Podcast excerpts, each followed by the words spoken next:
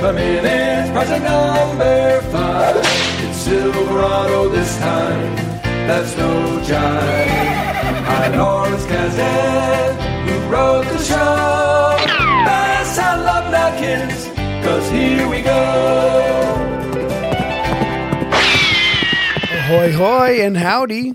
Welcome back to another episode of the Silverado Minute Podcast. Each week, minute by minute host examine the 1985 Lawrence Kasdan directed Western Silverado, 1 minute of screen time per episode.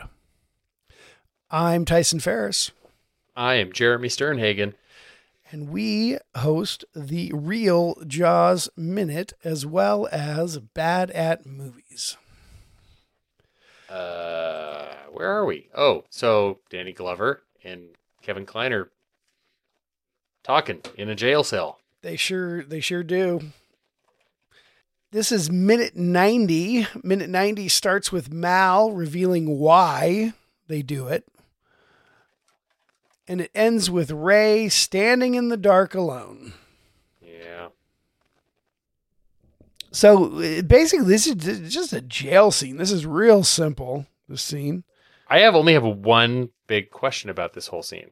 Okay. Maybe you have more to say about it before it's towards the end of the minute. I think. Okay. Well, I'll go first then. Yes, please. Another great line. I got to him just short of too late. Beautiful. Lawrence Kasdan. Just well done. Mwah. Yeah. Love it. Man's a pro. And then Kevin Kline's performance in this scene is so effing good. He went to Juilliard. Guy knows what he's doing. I mean, it is so nuanced. This is why this movie is so good, is because of scenes like this where you get to see the angst or ennui of, Kevin Kline's character being a fence sitter. Mm-hmm, mm-hmm.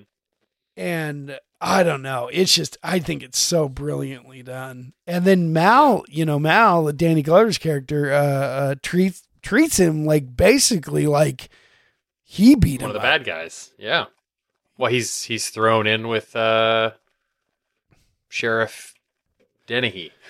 Yeah, Cobb. Yeah, Cobb. Yeah. Sheriff Dennehy. I can't remember all the names. Oh, it's fun. It's another great line. Danny Glover has another great line in this scene, too. You waltzed in here. What is it? You waltzed in here.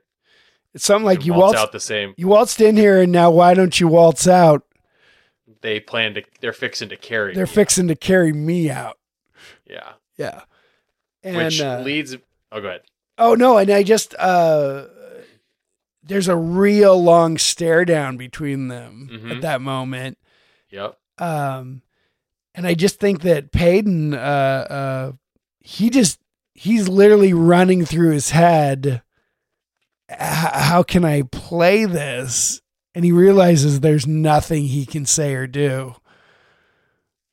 Well, this is the moment where his character, like this is his shift, right? Oh, it's definitely his shift, but not in front of Mal. Yes. Well, and that's my big question. So I'll just get to it. Okay, go for it. He says they're fixing to carry me out. There's the long stare down, and then Kevin Kline does something, and we can't see what it is. He does like a little hand smack or something. Yeah, he like he does a little.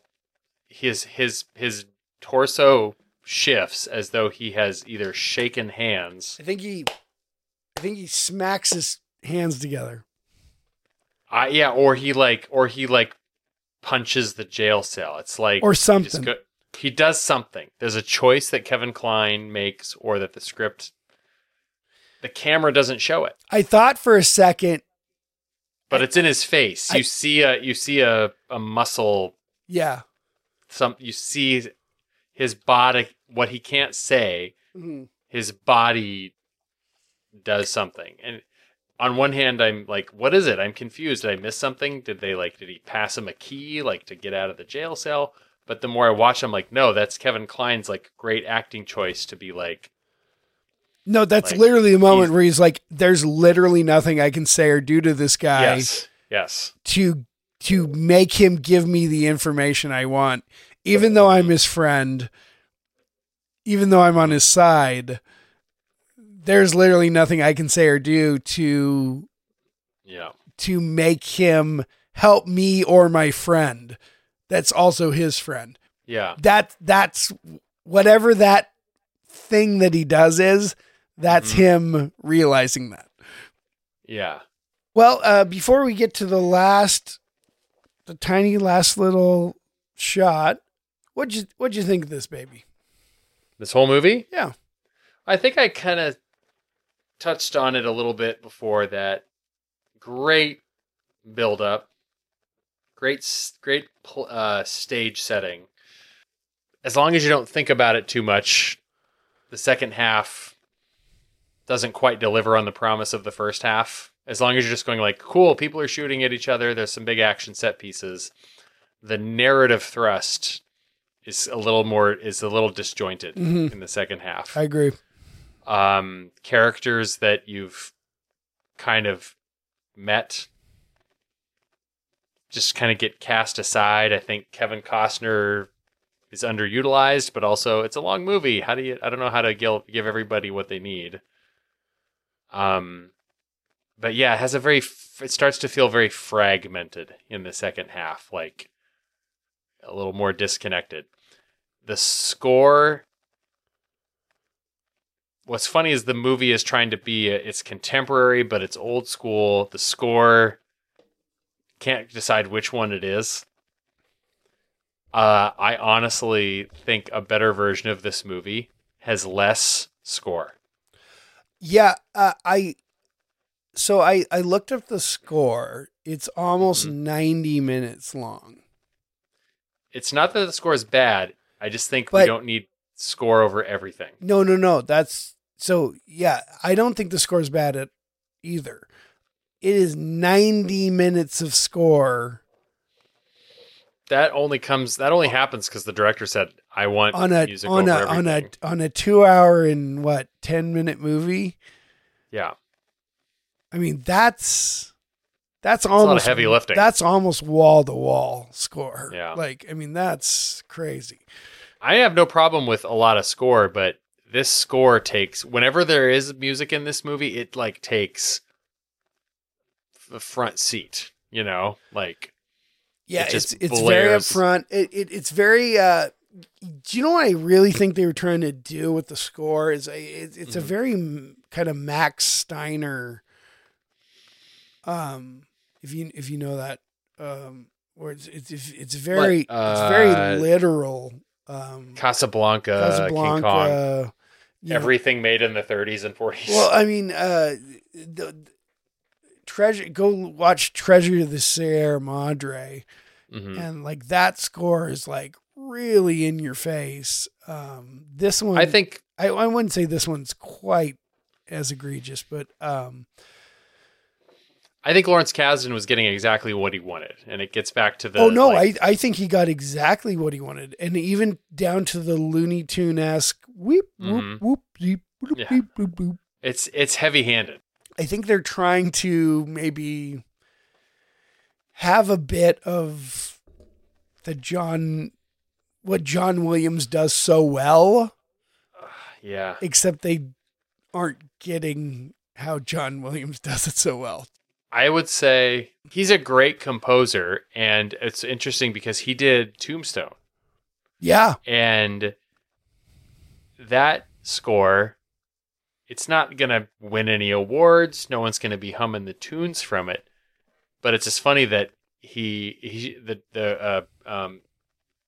showing his range because he's like, well, I can do Silverado. I can give you your big over the top thing, or I can do Tombstone, mm-hmm. where you've got your hero themes and your moody stuff, but it's more subdued. the score to Tombstone is perfect. And it's got, actually, I thought like, oh, Tombstone, what is the score to that movie? And I remember there's two scenes in it. There's like towards the end when, you know, it's a montage of them running everyone down. Mm-hmm. Like, that's great. And then one of the best scenes in that whole movie is just before the gunfight at the OK Corral, where they're all walking out in their black suits. Yep. And there's fire burning, and it's the music. It's very, you might not even realize there's music playing. It's just like this low boom, and then there's a little like, I might be remembering wrong, but it's just like this little like drums. It's a bit contemporary too, but it's just so like, I'm like, this guy knows how to dial it down. Oh no, like, he's great. He's a great composer. And he is in the spirit of, like you said, Looney Tunes earlier. Like, I take that as a compliment. He's like a composer who composes to editing and action. Oh, but like whereas John Williams doing that in Silverado. I feel like there's a weird comic element to Silverado that just never. It's like it's there, but it's not. It seems out of place anytime it crops up. Yeah. And I think part of that is sometimes in the music. There were a few times in the soundtrack where it was really swelling. And I know the intent behind that scene is for the audience to be like, woohoo, heroes. Yeah, what cool. And I just remember thinking like, my reaction was more like, okay, I get it. Like that. Oh, that's enough. That'll do. Okay, slow down. I get. Oh, wait. Oh no, you're going bigger. Oh, it's not stopping. I don't know these guys enough yet. Yeah. Yeah. What is your favorite thing about the movie? I loved, I think I said it earlier, I love the scene in and of itself. They string Emmett up by both ends and then gallop a horse over him. I've literally never seen that. That's something new. Yeah. I'll throw one in, and if you have another one, you go next. Oh, no. Go for it. I love the dynamic. I love every scene that has Kevin Kline and Linda Hunt, the short bartender. Every scene with them is amazing because it also is, she's great, and it's all has consequence. Like, it's him. If the star of this movie is Kevin Kline. He's the one with, I think by far, he's really the only one with a character arc. Mm-hmm. And she is his like sounding board. All those scenes are fantastic. Yeah. I think the sets for this movie, they stayed standing and they continued to be used all the way into the 2000s. Yeah, it was like a working set in New Mexico for Westerns. In fact, in 94, Lawrence Kasdan came back and shot Wyatt Earp there. Same set, yeah. Isn't that crazy? There's a few in between. I can't remember what they are. Yeah, I can't remember what they are, but I know it got used. Like, you can go watch things between 85 and, you know, the 2000s where it's like, oh, there's the Silverado set. I would be remiss to not point out that Lynn Whitfield, Ray, is at the very end of her minute. She's just there for a few seconds. Is also Louisa in Jaws: The Revenge. It all comes full circle to these Jaws podcast hosts. And she is Mario Van Peebles' girlfriend in Jaws: The Revenge. So,